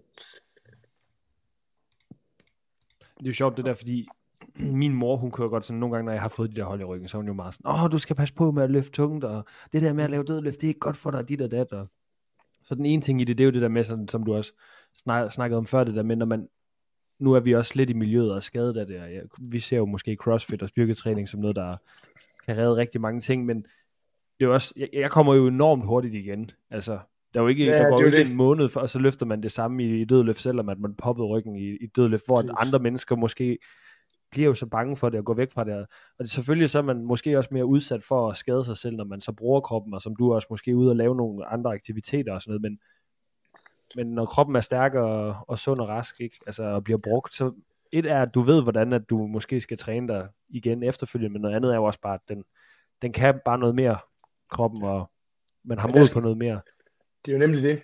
Øh, Og det er jo fedt der, hvis man kunne give, hvis, det var igen det her med sådan lidt det her longevity, hvis man kunne give folk den der forståelse af, øh, at, at, øh, om det, at- at der er smerter ikke altid er farlige, og det er en beskyttelsesmekanisme, og det handler bare om at komme ud og bruge kroppen igen stille og roligt og Mm. gradvist øh, komme tilbage, ikke? Øh, men selvfølgelig øh, måske tilpasse det de smerter, man har øh, på nuværende tidspunkt. Så kunne vi få øh, jo mange flere ud og bevæge sig igen øh, hurtigere, og måske heller ikke være så bange for det på sigt. Ja. Men der er vel egentlig også noget med det her med, at øh, det er umuligt ikke at blive skadet. Altså på en eller anden tidspunkt, hvis du Ja, dyrker ja. sport, så vil du få en skade af en art, og så er det ligesom vigtigt, kunne jeg forestille mig, at jeres budskab er, så er det vigtigt, at man bare kommer ud og bevæger sig alligevel. Altså hvis du får en skulderskade, så er det vigtigt, at du fortsætter din træning med, som du siger, lunges Ja. squats. Så hvis du får en i lænden, så skal du lave en masse bænk. Altså du skal bare holde dig i gang og træne rundt om. Du skal ikke lade være med at lave noget. Nej, det er klart, du skal, du skal selvfølgelig øh, ikke gøre noget, du føler, der gør problematikken værre, så smerterne bliver værre. Øh, hvad hedder det? Men, men det tror jeg, folk, de, det mærker man helt automatisk. Det er jo, hvis blærerne blusser op af det, man laver, øh, og tit Mm. akutskader, så får man det sådan meget, lad være at gøre det der, fordi det, det så Ja. siger kroppen bare fra, fordi at den inflammation, der ligger sig, den gør faktisk, at de her nerver, der skal beskytte området, de bliver, hvad kan man sige, de bliver så overfølsomme, at bare det ved den mindste sådan, øh, øh, hvad kan man sige, bevægelse ud mod det der, hvor der, der kan gå noget galt, så stopper den der. Så den stopper der med en kæmpe buffer, så der, du skal, du skal vrikke meget over på foden igen, før den, den, den kommer mere til skade. Men jeg lover dig for, at det gør Mm. rigtig ondt, hvis du bare vrikker lidt over på den øh, igen. Mm. Mm. Og det er jo øh, kroppens måde at beskytte dig på. Så, så du har et beskyttelsessystem, der er sindssygt øh, dygtigt til at beskytte dig, og du behøver ikke beskytte den mere, det skal den nok gøre for dig. Øh, Hvordan er det også, Grande? Er business booming? Altså har I bare folk, der er skadet konstant, eller underviser I folk så meget, at de begynder at holde sig væk og gøre klare det selv? Ja, så man kan sige, øh, alle vores øh, hvad kan man sige, øh, behandlingsforløb, de går jo ud på at gøre folk selvstændige, så de kan ligesom er lige bare præcis. tage Det, det her jeg tænker, I har et begrænset antal folk, fordi til sidst, ja, så kan de vel så man kan, lad mig sige, som jeg plejer at sige, så det er, det er en skide god øh, behandlingsmodel, men en rigtig dårlig forretningsmodel. Øh, fordi at øh, hvis nu at jeg øh, øh, hvad hedder det, bare lavede øh, manuel behandling og ikke, og ikke gav folk, nu, nu, det var ikke for lige at skære dem over en kamp, men, men, men, men og ikke giver dem nogen råd overhovedet, og bare klikker dem og siger, hver gang du har det her, så skal du lige sættes på plads. Øh, Mm. Jamen så er det klart, så kommer folk tilbage hver gang, de har ondt og får at blive sat på plads. Og det er jo en god forretningsmodel, men den person her kommer ikke rigtig videre fra det her problemstilling, de har. Ikke? Øh, så, så det vil vi gerne give dem, øh, og ligesom prøve at give dem med ud, så de kan, de kan ligesom, ligesom lære måske selv at, at gøre nogle ting, og måske også øh, lære at komme sted hen, hvor de, hvor de ikke har de her problemer. Men desværre så, øh, Victor, så er der rigtig mange, der har ondt, og rigtig mange, der lider af smerter. Øh, mm. og, og man kan sige, med de her øh, længerevarende smerteproblematikker, eller de her kroniske smerter, der er der rigtig mange af de her psykosociale faktorer, som spiller en Mm. stor rolle, Mm. og desværre så ser vi jo nok, at, at, at, der, er- at de, de er i hvert fald ikke i et fald lige pt. Øh, så, så, så de her depressioner, angst og stress og øh, hvad hedder det, måske sociale relationer øh, øh, og netværk Mm. og sådan, sådan de her ting, de, de, øh, de påvirker især, øh, at smerter kan blive længerevarende, og, og sådan som det ser ud nu, så er der jo bare nogle af de her øh, faktorer, der, der måske er en stigning frem for et fald, og det, det er selvfølgelig lidt ærgerligt, så det gør jo, jo nok, at, at der i hvert fald bliver ved med at være folk med, med længerevarende smerter også. Øh, Altså, det kan man sige, det er jo heldigt for business, men hvordan, Ja. ser, jeres, hvordan ser jeres klientel ud generelt? Har I øh, flest unge aktive CrossFit-typer, eller er det sådan lidt for alle sociale lag, alle aldersgrupper, I ser? Øhm, altså, Nej, hvor, altså, man kan hvor sige, er I populær, mest populære henne? Ja, så, så lige nu, der er det, der er det helt sikkert, det er alle sådan alderstyper. Øh, typer. øh, det er jo sikkert, det er helt sikkert nogen af dem, der kommer til os, fordi vi er en privat øh, klinik, så dem, der søger os, er jo selvfølgelig folk med højere sådan, sundhedskompetence, så det vil sige, mm. de har nogle ressourcer øh, til at opsøge os også. Men vi begynder at få fat i flere og flere øh, gennem forsikringer og gennem kommunerne, som måske øh, ikke har de samme ressourcer til at kunne kontakte os, men nu har får en mulighed for det. Mm, Øh, mm. og, og dem vil vi jo super gerne have fat i, fordi at de er jo tit ret hårdt ramt, og der er rigtig mange øh, forskellige faktorer oven i en. Så det er både smerter i ryggen, måske noget, noget angst og depression øh, samtidig, øh, eller nogle andre diagnoser oveni, som gør jo, at, at hvis de kommer ind til, til måske bare en gens fysioterapeut, der lige har et kvarter, så har de jo svært ved at gøre det helt store, udover måske at lave lidt smertelindring på dem. Mm. Mm. Og, øh, og, og det er jo så det, dem, vi tager os af. Øh, men, men det er i alle aldre. Altså sådan, vi har øh, kan man sige, øh, unge ned til, til, til sådan de der 12-13 års alderen, øh, teenagealderen, og så helt op til, jeg tror den ældste, vi har haft inden af det var 4, 84, tror jeg, den ældste, ældste er, uden, I lige må Mm. mig op på det. Så det ligger i det spænd, men det er jo sådan øh, meget i den der midtergruppe fra 20 op til til, Mm. til, til de der nogen midt 50 og 60. Det er nok der, vi har de fleste. Øh, Jeg tænker også, det er, sådan, det er folk, der gerne vil søge til handling. Ja, præcis. Det er folk, Der der, stadig har noget. Ja, det er jo folk, der, der måske sådan ikke kan helt tage sig til takke med, at, øh, at øh, de ikke kan dyrke paddle, eller de ikke kan dyrke crossfit, og de er altså kun en alder af 49, ikke? Øh, Er der mange Og- paddelskader? øh, Det må der være. jeg, jeg, jeg tror, der er mange paddelskader i det hele taget, øh, hvad hedder det, øh, men jeg tror, at dem, der kommer til os, er nok ikke, øh, skaden er ikke sket ved paddle. Det er bare fordi, at paddle er, er jo en, en sportsgren, der er jo, til. Ja, præcis. Der er jo er ret skånsom i modsætning til tennis, for eksempel. Så derfor så, ja. Ja. så er der mange, der gerne vil tilbage til det. Og så er det jo sådan det helt, helt nye øh, for ham der, du ved, mellemlederen, eller faren, Ja, der, ja, ja. der ikke ved, hvad han skal bruge hans øh, liv og penge på. Så det er paddle. Det kan være, at vi skal spille noget paddle snart, Holger. Vi vil være den her. Det er altså grineren. Det er fucking sjovt. Ja, det er Ja, sjovt. Det er rigtig sjovt. Det er faktisk ret fedt. Ja. Jeg har Øhm. altså fået en masse spørgsmål fra folk også jo. ja, Lad, lad os høre. Jeg ved ikke, det om var det, ikke vi nogen- lige skal runde af, men eller om vi, det, det er bare fordi, at øh, jeg ved, at vi kan blive ved med at snakke. Jeg ved, at du kan blive ved med at snakke, Grande. ja, men jeg kan blive ved med at snakke. Jeg Lad har masser af godt til os. Ja, lad os høre Okay. spørgsmålene. Jamen, øh, jeg tror bare, vi starter ned fra en ende af. Der er jo sådan, der er jo lidt to kategorier. Der er lidt de seriøse spørgsmål, og så er der lidt dem, der kender dig, der kommer med nogle lidt sjove spørgsmål. Jamen, så bare kom med dem. Øhm, der er sådan lidt gennemgående tema på, at folk godt vil vide, hvordan man får så store ben som dig. Og jeg tænker, ja. det hænger sammen med at have været Danmarksmester i hotdog-spisning. Det gør det. Jeg kan simpelthen spise alle kalorierne, hvis det var, jeg, jeg skulle. Og det gør jeg også. Hvorfor bliver du ikke tyk? Jeg forstår det ikke. Jamen, jeg forstår det heller ikke selv.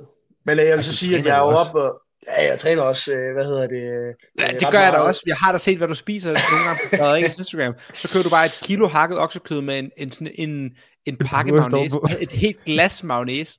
Hvad, hvad foregår der? Det er jo helt crazy. Jamen, det er, altså jeg har bunden af min kostpyramide, det er desværre mayonnaise. Øh, eller desværre, det er jo faktisk en god ting. Altså, det er simpelthen min, så øh, min øh, holy grail. Evig ketose. Øh, Holger, Ja. hvad hedder ham der din ven, der var fucking stærk, der spiste uh, roulade stik på panden? Ej, nej, nej, nej. Hvad ham der, er det? Ma- Mads Emil, nej, Mads Holger. Hvad hedder det? Nå, det er Mads Møller. Møller.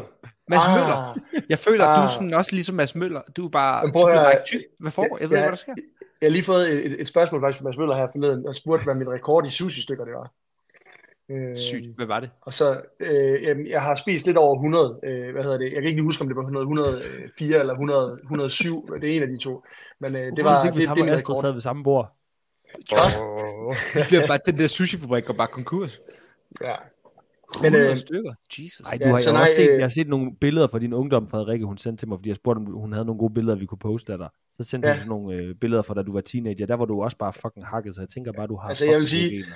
Jeg har jo, øh, hvad hedder det, jeg har jo trænet enormt meget også i min ungdom. Jeg, jeg spillede jo elitefodbold og trænede jo Mm. øh, 12-13 gange i ugen plus kampe. Øh, og så blev jeg jo desværre øh, skadet øh, meget i min knæ og sådan noget, hvor at jeg øh, jo så tøtte styrketræning, også der i de der 12-13 års alderen, startede jeg allerede med at squat og bænkpres. Øh, Mm.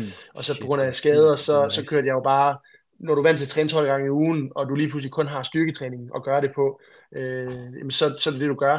Så jeg udviklede mig også rigtig meget i de der teenage-år, som, som øh, virkelig, virkelig har lagt nogle, nogle, hvad jeg vil sige, nogle, nogle, nogle gains, jeg har haft nemt ved nogle gange også at bibeholde. Øh, Ja. så, så, så det er Jeg nok tror, det er godt, du ikke har været kostvejleder i hvert fald. det. Har jeg faktisk været. Nej, det er løgn. Nej, det har du været. Øh, ja. Jeg er uddannet, jeg, hvad er det, jeg er uddannet øh, for lang tid siden, altså personlig træner det, og, og kostvejleder. Selvfølgelig er jeg det. Men det er lang tid siden, det er mange år siden. The good old days. The good old days. Ja. Så er det det næste spørgsmål, det er, om Ja, keeping handstand push-ups er farligt. Uh, ja. Det, det kan jeg altså, øh, ja, så, så øh, definere farligt, altså sådan i forhold til, at... Øh, Altså, det er Daniel Severinsen, der har spurgt, så, det, så jeg Ja, ved, så- hvad, han, hvad så- du tænker, han definerer det som. Nej, okay, så kan jeg hurtigt sige, at keeping handstand push-up er ikke farligt, medmindre du glemmer at tage fra og bare tager den på hovedet. Så kan det godt være, at det Mm. mm. kan blive farligt. Men det der med, at man laver de her kip, øh, øh, også i baren, øh, det har jeg jo selv undervist at sige, at man, man skal ligesom øh, kunne holde skuldrene i en vis position og sådan noget. Det er selvfølgelig også vigtigt, at man har en vis styrke, men, men, men så længe du optolererer en vis kapacitet inden for kip, jamen så øh, går du ikke mere i stykker af at lave et kip, end lave så meget andet. Det er selvfølgelig en lidt mere sådan højhastighedsøvelse, og derved er der jo selvfølgelig en øget belastning tit i nogle af positionerne. Men udover det, så, øh, så, det, så det ikke, går man ikke i stykker af at lave keeping handstand push-up. Hvad mindre man så Jeg har, sige- meget på. jeg har jo... Ja, undskyld, Holger. for tid, altså til, når man skal lave det i en workout, så vil jeg faktisk sige, at jeg, vil sy- jeg synes, det er hårdere for nakken at lave strict, fordi jeg bare lægger bare min, min skal ned i den der måtte der. Ja, jamen det kan sagtens være. Det, Så det er tager jo jeg bare lidt, så øh, meget fra i nakken der. Jamen, jeg er så enig, men jeg synes faktisk, der er, en, der, jeg synes, der er et argument for, at man kan tro, at man kan få CTE at lave handstand push-ups. Altså det der, Ja, det tror jeg også. Jeg ved, hvordan amerikanske fodboldspillere, de sådan får de her små traumer ved at blive taklet hele tiden, selvom de er hjelm på.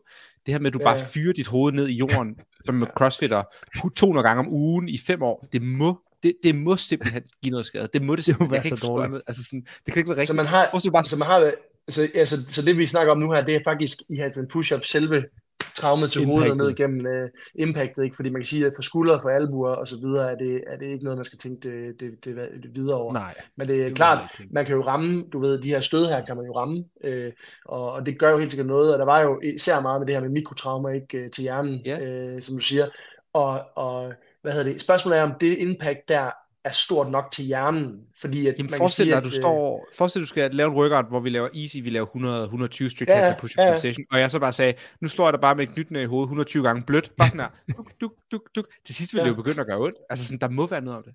Plus din Ja. cervikale rygsøjle, den er bare så ikke Ja, altså, lavet sige- til at bære vægt. Altså så lige pludselig vender du på hovedet, og så har du al kropsvægten Ja. på den knogle i rygsøjlen, der er svagest. Altså der er Men så kan man så sige, få så ondt i nakken af det. Men så kan man så sige, Victor, hvis nu vi tog en, en, en anden atlet, øh, en bryder for eksempel, de kan jo øh, dreje rundt på hovedet med, øh, med, med 120 kilo øh, uden problemer. Ja, men de er jo trænet Øh, til så det er sådan, de er jo trænet til det, så, så jeg er enig med, så, det, så, så jeg tror, at det handler meget om kapaciteten. Det eneste, man ikke sådan kan lave den der kapacitet på, det er de her mikrotraumer, som du snakker om. Mm. Øh, man, man, man ser meget i amerikansk fodbold, øh, og, og, og man også snakker lidt om i forhold til sådan normal, eller normal, øh, øh, fodbold øh, med fødderne. Fodbold. Øh, ja, Jeg, over fodbold. det, øh, jeg har tænkt mig over det med øh, GHD.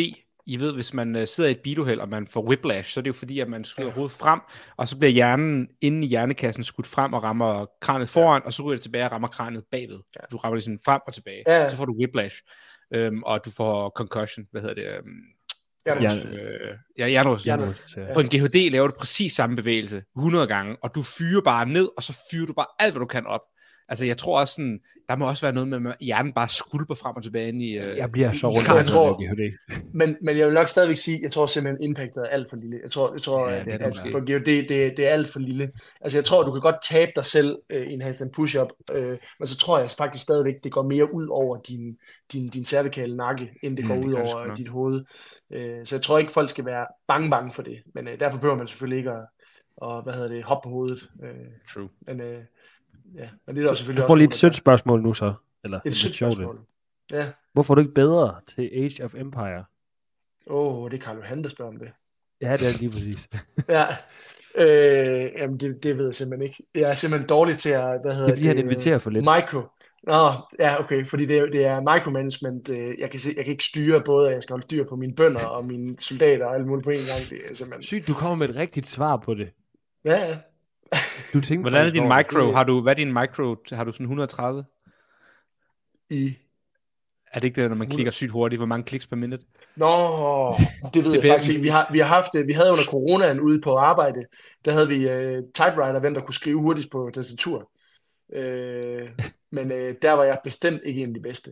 Og det var fordi, at vi havde sådan en, en øh, vi var jo, vi var jo øh, fem mand, der var hjemsendt, øh, og så skulle vi jo, øh, vi skulle prøve at se, om vi kunne blive hurtigt til at læse, og hurtigt til at skrive, for at optimere øh, performance.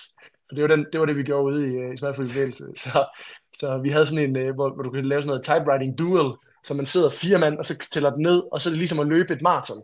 Eller ikke maraton, et 100 meter løb, hvor du så skal ligesom skrive ordene, og så løber din mand fremad i takt med, at du skriver ordene. Og så løber man om kap. Det er ret grineren. Også lidt nørdet. Så Jeg tror, at du er så god til Victor. ja, jeg er ikke så god til det. Så, så jeg er ved det ikke. kommet... Nej, okay, det er fair nok. Der er kommet øh, hvad, to-tre spørgsmål omkring det her med øh, træning. Den ene, den hedder, der, der er nogen, der hedder sådan træning efter diskusprolaps i, hvad hedder det, Ja. kollaps i lænden, og så er der nogen, der sådan i forhold til det der med at få øh, et hold i lænd, eller, eller i nakke, eller i ryg, så det her med musklerne spænder op, hvordan man bedst kommer videre. Men jeg synes, du har været sådan rimelig godt omkring det der med, øh, sådan generelt omkring, hvordan man måske kommer videre fra at få en skade som den. Så der er sådan Ja. en, en anden en, der runder det op, eller der lige samler de her punkter her, som han, han spørger bare, øh, hvad vil dine tre bedste sådan korte råd være til at komme over en skade? Det kan måske sådan samle lidt op omkring det.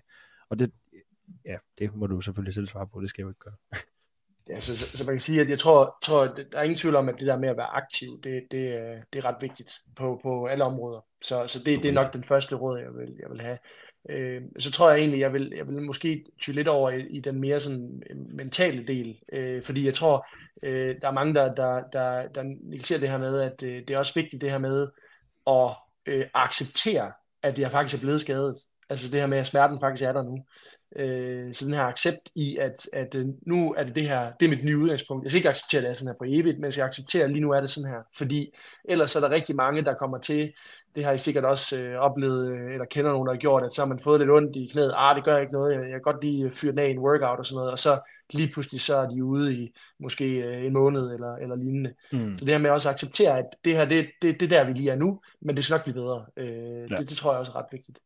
Øh, og så tror jeg, at det her med, at, øh, at øh, nu, nu bevægelse, det, det dækker jo sådan rimelig mange ting. Øh, øh, øh, så så, så, så, så, så det, det siger jo, siger noget om, om, om meget i forhold til både at holde sig i gang, og så også træne specifikke områder.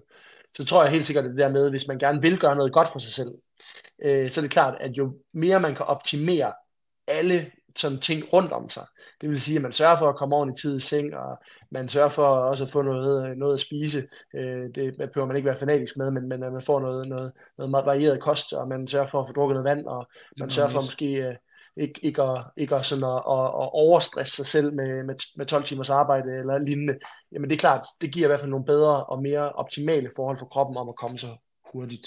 Øh, Så Mm. jeg tror, det vil være de tre råd. Okay, det synes jeg var meget godt. Øhm, så får du lige et sjovt lidt mere her. Øh, the, hot, the Master of Hot Dogs. Jeg skal spørge dig om, hvordan man bliver så god til at lave ecobike. Hvordan man bliver så god til at lave ecobike. Hmm. Jamen altså, det gør man øh, ved at øh, kunne øh, hvad hedder det, spise enorme mængder af mad, så det kan ryge øh, direkte ned i, øh, i lårene, så man kan trykke øh, helt vildt meget. Øh, Okay, så Så det er, det er i hvert fald en af tingene. Øh, blive skadet som fodboldspiller i en tidlig alder, og så begynde at styrketræne 12 gange om ugen. Ja. Så når du 10 år senere skal blive introduceret for ecobiken, så har du den. så man kan sige, at, at, at, at, at, at det tror jeg, det er, det er, en, det er i hvert fald en, en opskrift for succes, vil jeg sige. Øh, Okay, Men ellers så er det jo tung squats, det, det hjælper også på det. tung squats, så man kan presse. Og så, og så være Så stor. der- Det, Ham, der har skrevet det, er stor, så jeg ved ikke, hvad han vil, hvad, hvad Okay. han vil have mere ud af det. Det er William. okay, Øhm, Okay, Lidt så der kommer en her, som, som hænger lidt sammen med en anden en. Men der er en her, der spørger, hvornår ved jeg, at det er tid til at holde en rest day, og hvornår skal jeg bare tage mig sammen? Og så på samme tid er der en anden, der spørger, øh, hvad ses typisk som symptomer på overtræning? Og det kan måske hænge lidt sammen med, altså jeg ved godt, at en rest day er ikke nødvendigvis fordi, at er måske ikke nok, hvis man er i overtræning, og man lige tager en dag af, men hvis Ja. måske starter med at, at komme med dit svar på, hvornår skal man tage en rest day, frem for hvornår man skal tage sig sammen. det er jo, øh, hvad man siger, det er jo faktisk et rigtig godt spørgsmål, øh, vil jeg tænke. Hvad, hvis jeg måtte spørge, nu sidder der to øh, fremragende atleter over for mig her øh, online. Hvad, hvad gør I? Så Ja, jeg er jo ja. et sted i mit liv, hvor jeg ikke selv vælger mine rest days. Ja, det er selvfølgelig Altså, rigtigt. jeg ved ikke, jeg har altid været dårlig til det her rest day fis, fordi at jeg har hørt så meget gennem årene med overtræning og så videre, og man ved godt symptomerne, man begynder at føle sig træt, man præsterer dårligere, man sover måske dårligere, man får dårlige sessions, så derfor har man lyst til at træne mere, man får lavet libido, alle de her ting. Og nogle gange kan man godt mærke, at det kryber stille og roligt ind efter en lang træningsperiode. Men så er der noget med autoregulering, man selvfølgelig går ned i volumen, og måske har et par dage, hvor det er nemt, men oftest har jeg aldrig ændret det store, så med tiden, kroppen kommer sig jo bare, og så vender den sig til det, og så har man måske to-tre shitty days, og så bliver det godt igen. Altså oftest føler jeg, når jeg har været i en overtræningsperiode, og det går af helvede til med træningen, så ved jeg, at jeg kommer ind i en god periode lige bagefter. Ja. Så har jeg et eller to gode uger, og så går jeg ned i en dårlig periode igen. Altså det går op og ned, og så ved man, Mm. jeg ved, hvis jeg har haft mange PR i træk, og jeg har sådan rigtig mange gode sessions, så ved jeg oftest også godt, nu kommer jeg til at presse citronen så hårdt, at min krop bliver træt igen. Og så ved jeg, at det går ned ad bakke. Og efter nok gange af de her cykluser, så kan man sådan lidt fornemme, hvornår de kommer og går. Mm. Jeg tror også, Jeg tror også, det der... Oh, undskyld. Nej, men det var bare lige i forlængelse af det, Victor siger med, at jo mere man træner, jo, nem, jo mere kommer man jo også til at kende sin krop. Og så ved man bare Præcis. selv, hvordan man responderer, og hvordan man skal hvordan man ligesom skal takle de forskellige ting. For nogle er det måske at tage en uge, hvor man bare ikke laver noget, og for andre der er det som for Victor bare at lave noget andet. Ja. Og det er også fordi, øh, hvad det, vi har snakket meget om det herhjemme selv, hvornår er det, at øh, man bare skal tage sig sammen og køre på. Men jeg tror også det der med, at, at jeg tror meget på den der, at man også autoregulerer. Jeg ved godt, at, at der er jo også øh, nogle mentale faktorer og nogle, nogle ting, hvor folk de bliver sådan lidt besatte af at træne, og hele det her øh, sundheds... Øh, øh, den her sundhedsmølle, hvor, hvor folk de måske øh, går lige den her den her sådan, øh, sådan besættelse af at skulle træne og, og lave kalorier og tabe sig og sådan nogle ting, det, er selvfølgelig, det kan selvfølgelig være, føre til nogle, nogle rigtig negative konsekvenser på sigt. Men jeg tror tit det der med, at hvis du går ned og kan mærke, at dagen bare ikke er lige så god, og så er det ikke nødvendigvis øh, dårligt at bevæge sig den dag, men helt automatisk, så løfter det bare heller ikke lige så tungt. Du kører heller ikke workouten lige så mm. hurtigt, så du autoregulerer også. Øh, mm. Jeg tror, der hvor man skal være opmærksom på det især, det er jo det her med, at hvis du så samtidig også øh, presser dig selv rigtig meget på, at du er ude to-tre weekender, øh, eller to-tre dage om ugen øh, i byen, eller, eller hvad hedder det, og ikke sover nok, og, og negligerer mange af de her andre faktorer, jamen så, så tror jeg, at du ryger hurtigere ind i, uh, i, en, i en overtræning, hvor du måske også ender med at blive skadet, faktisk. Uh, mm. det, det ser man jo også på nogle af de her psykologiske studier, den her, hvad hedder det, hvad den hedder, Stress Injury Model, hvis I har hørt om den, det er uh, en model, man, man udviklede i forbindelse med eliteatleter, hvor man så på det her med, at, at dem, der havde højere daglige sådan, sådan stressniveauer, uh, de havde svært ved at cope med, uh, var, var mere uh, i større risiko for at blive skadet. Øh, det var ikke fordi, at det var årsagen til, at det blev skadet, men, men det var bare, at man var større risiko for det. Så det er klart, at, at hvis man kan eliminere det, og så gå med den autoregulering, at man, øh, man, hvis man føler sig træt, så kan det godt være, at man bare skal køre en lidt lettere dag, fordi du kan altid køre en mm. tungere dag i morgen, øh, og mm. presse dig selv der. Øh, så, så tror jeg ikke, man går helt galt i byen. Øh, altså min træning for tiden, det er jo, det er jo stort set alle, alle øh, sådan løfter, alle styrke, jeg laver, det er bare at bygge op til dagens tunge et eller andet, så beslutter jeg mig bare, inden jeg skal i gang, når hvad jeg har lyst til at lave i dag. 5 og 6 og 3 og 2 og 1 og whatever. Bygger op, og så tager to øh, dropset efter det, og så er det det. Og så, så når man først har indstillet sig i sit hoved på, at okay, jeg skal aldrig tænke, at jeg kan løfte lige så meget, som jeg ved, jeg har kunne før, men jeg skal bare på løfte det, jeg kan løfte i dag. Hvis man først sådan kan acceptere det, så synes jeg jo, at det er en fantastisk måde at træne på, fordi man tager alt stresset af sig selv. Præcis. Men ændrer du det aldrig undervejs, Holger? Er du ikke sådan der, nu laver jeg en 5, og så når du varmer op, og du sådan, okay, det er lidt tungt, jeg laver bare en 3. Nej, men så er jeg mere sådan, om så bliver det bare en ikke særlig, så, du ved, så lader jeg være med at tage bælte på, fordi så er det sådan en undskyldning for mig selv, så, sådan, om, så kan jeg ikke løfte lige så tungt. Så, lader, så tager jeg lige min knee af og mine sko af. Nå, okay, men så gør jeg det bare mm. sådan her øh, i sokker, fordi så ved jeg, så bliver det ikke tungt af sig selv. Altså, så, det føles tungt, men for det det er, og så, øh, så kan det være, at jeg siger til mig selv, okay, et dropset på den her vægt, og så et, der er endnu lettere, så er det fint nok. Det kan, så, altså, jeg så, så gør jeg det gange, på den måde nogle gange så kører jeg også sådan, hvis jeg kan mærke det sådan en dag, så, så kører jeg stadigvæk op mod de lidt højere intensiteter, men gør volumen øh, mindre. Så jeg ikke ja. laver sådan et langt udslidende træningspas, øh, fordi at det er ligesom om, så kommer kroppen sig jo selvfølgelig også lidt hurtigere, øh, mm. hvis den har brug for lige måske en lille smule mere rest. Øh, men igen, som du siger, Victor, så er det jo også, øh, eller jeg tror, det var dig måske holde der sagde det her med, at det er jo også noget, man, man lærer også at, at mærke kroppens signaler, og man kan jo godt mærke, øh, også i hårde træningsperioder, at det går lidt nedad, men det er også okay, øh, det skal bare ikke blive ved med at gå i den retning. Øh, mm. Så skal man selvfølgelig stoppe op og gøre noget. Ja. Jamen det der, jeg synes folk kan være lidt bange for, så de har de sådan en dårlig session, eller to dårlige træk, så de er sådan, åh, jeg er fucking overtrænet, jeg skal have en pause. Og det er bare sådan, som du siger, det er okay, du måske har to, tre, fire dage, så længe det ikke er en uge eller to af gangen, altså, men Jamen. jeg synes folk er lidt, nogle gange er de lidt for føle-føle på kroppen, altså man kan også godt lige have et par dage, ja. hvor det føles shit. Kommer sådan lidt en, der kommer lidt sådan jeg tror man skal have prøvet at fuck sig selv helt ja, op. Ja, præcis. Der, der kan godt komme lidt en overopmærksomhed i det.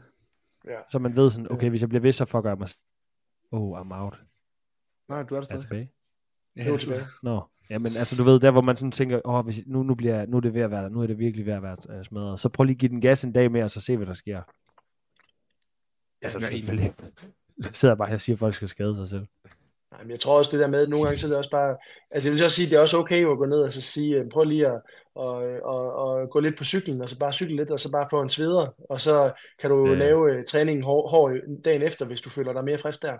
Altså, det er jo, jeg tror, det er også sådan, man skal gøre lidt, hvad, hvad, hvad, hvad man føler sådan individuelt uh, øh, er ras for en selv. Jeg ved, der er nogen, som du siger, Victor, det, at der, der kører jeg bare på, så laver jeg bare stadigvæk den hårde træning, og så øh, vil, vil der nok være nogle andre, der synes, at det er bedre, at de måske så lige den dag måske kan mærke, at kroppen ikke lige helt er der, så laver de måske bare noget mere recovery-træning, og så kører de hårdt på dagen efter igen. Altså sådan, Ja, øh, ligesom du snakker om det her med sådan, den psykosociale model er vigtig. Der er jo også bare for nogen, hvor den psykosociale model er, at man ligesom træner hårdt, eller har lyst til at give den gas. Altså det er jo forskelligt fra person til person, og ja.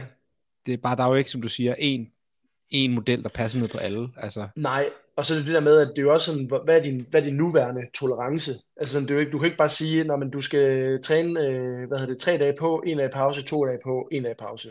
Sådan, sådan fungerer det jo ikke for alle mennesker, og det er jo også sådan, at nogen kan tage store volumer, fordi de har trænet sig op til det. Nogen Mm. kan tage mindre volumer, og det skal de acceptere og bygge op derfra, hvis de gerne vil have større volumer. Og så derefter, så skal man jo også se, jamen, hvor, for folk sovet ordentligt, for, øh, for folk spist ordentligt, så det også støtter dem i at kunne lave den her træningsload. For det er klart, hvis du begynder at presse dig selv på flere områder, øh, jamen så, så er det klart, så kan en stor træningsvolumen være, være, være mere sådan, øh, øh, problematisk, øh, Mm. hvis det er. Ja. Jeg ved ikke, om det var et svar til den, det, den person egentlig øh, spurgte om. jeg synes, det er et øh, godt men svar. Det var i Ja, hvert fald sådan en, øh, det var i hvert fald sådan en, en, en kom lidt bred øh, palet. Har du flere spørgsmål, Holger? Ja, men det, altså, der er flere i, meget i samme stil. Det var meget det der med, hvordan man navigerer i at have fået, de, fået et hold i lænden, eller fået en uh, diskusprolaps. Hvordan træner man? Og, øh, Jeg håber og lidt, så var det det. Ja, Kom. jeg håber lidt, den der peace and love måske egentlig kan, kan gå lidt ind under den, øh, den Mm. øh, model øh, der. Det var også det, jeg Øh, tænkte, da, du, øh, da, da jeg så spørgsmålet. Og så, så var der meget det der med benene der. Og så det sidste spørgsmål, der har også været lidt med mad, har folk spurgt om. Og der er også en, der bare spørger, hvad det bedste måltid er, du har fået. Og jeg, jeg bedste sad jo og tænkte på, om det var de der hotdogs der, da jeg så det. 23. Men er det, altså, er det, er det det vildeste, altså sådan det, Nej, jeg tror bare, det bedste måltid, du har fået. Det bedste måltid, jeg nogensinde har fået. Puha. Jeg har et måltid, jeg er blevet mest positivt overrasket over. Var det den der kæmpe burger i USA? Nej, det var også et godt måltid. Det, det, det, den jeg selvfølgelig. Ja, men den er, øh, kan, kan du huske den? Har du set billeder af den? Har I set, Jeg har øh, kun Monte set den i øh, Monte Carlo, elsker Nej, USA, Monte Carlo du skulle prøve at spise USA. den, og bare sidde og næsten Ja. og kaste op over det. Så, så får jeg bare at vide, du har vi spist skal- den. Esben og Peter der, vi skal nok have fat i dem og sige, at det er sgu ikke godt gået, at de på, på dansk tv ikke kan spise en burger op der. Men øhm, Det lever ja, op til det var også godt måltid. Jeg tror faktisk, det, det mest jeg blev positivt overrasket over, det er helt sikkert burgeren, men ellers så fik jeg, jeg fik røget val på Island. Øh, Nej. på sådan en, en, øh, en, en Michelin-restaurant. Øh, hvad hedder det? Og det var, øh, det var meget bedre, end jeg lige havde troet, men det er så sat med klamt, det var sådan helt lille i kødet, og sådan, det var... Du, er jo også, Men, du øh, kan jo heller ikke bare lave noget, hvor der, er så, der er jo ingen forventninger til det. Hov her, spis noget skrald. Så, hvis det ikke smager dårligt, så er det jo bare en, en succes. Ja, min kammerat, han, han valgte også bare normal, en normal bøf, men øh, jeg synes, nu synes jeg, det var, så skulle vi prøve det. En bøf. en bøf, ja. Ja. Ja. Men ved du hvad, øh, jeg synes, vi er kommet godt rundt omkring det hele, øh, Grante, og, og det, det var virkelig fedt lige at, øhm, at få lidt her. Og Jeg håber, at folk de også kan bruge det lidt. Altså, selvom vi måske ikke kom så meget ind på det her med elitesport og sådan, så har jeg også en fornemmelse af, at mange af dem, der lytter med, det er, det er meget her fra Danmark, der bare ja. træner lidt crossfit, eller er lige i udkanten af det miljø, og så, så der, på den måde så beskæftiger de sig jo med bevægelse. Øh, og, og, Præcis, og ja. så tænker jeg, at for mange kunne det være meget spændende, det her, du, du har fortalt en masse om. Ja. Og Ja, øh, så det kan man jo finde jer er jo- på YouTube og Instagram og alting. Jeg ved, I er meget aktive på. YouTube, og I har også lavet en podcast, ikke? Jo, vi har, vi har lidt af hvert, man kan gå ind og kigge på. Og så er der jo... Så der er masser Hvad af- hedder, hvad hedder podcasten? Den hedder Smertesnak. Smertesnak, og den kan findes på alle platforme. Det er jeg ret sikker på. Smertesnak. Jeg har fundet den her på Spotify i hvert fald. Du Ja. får lige en stjerne. Ah, perfekt. Pling. Perfekt.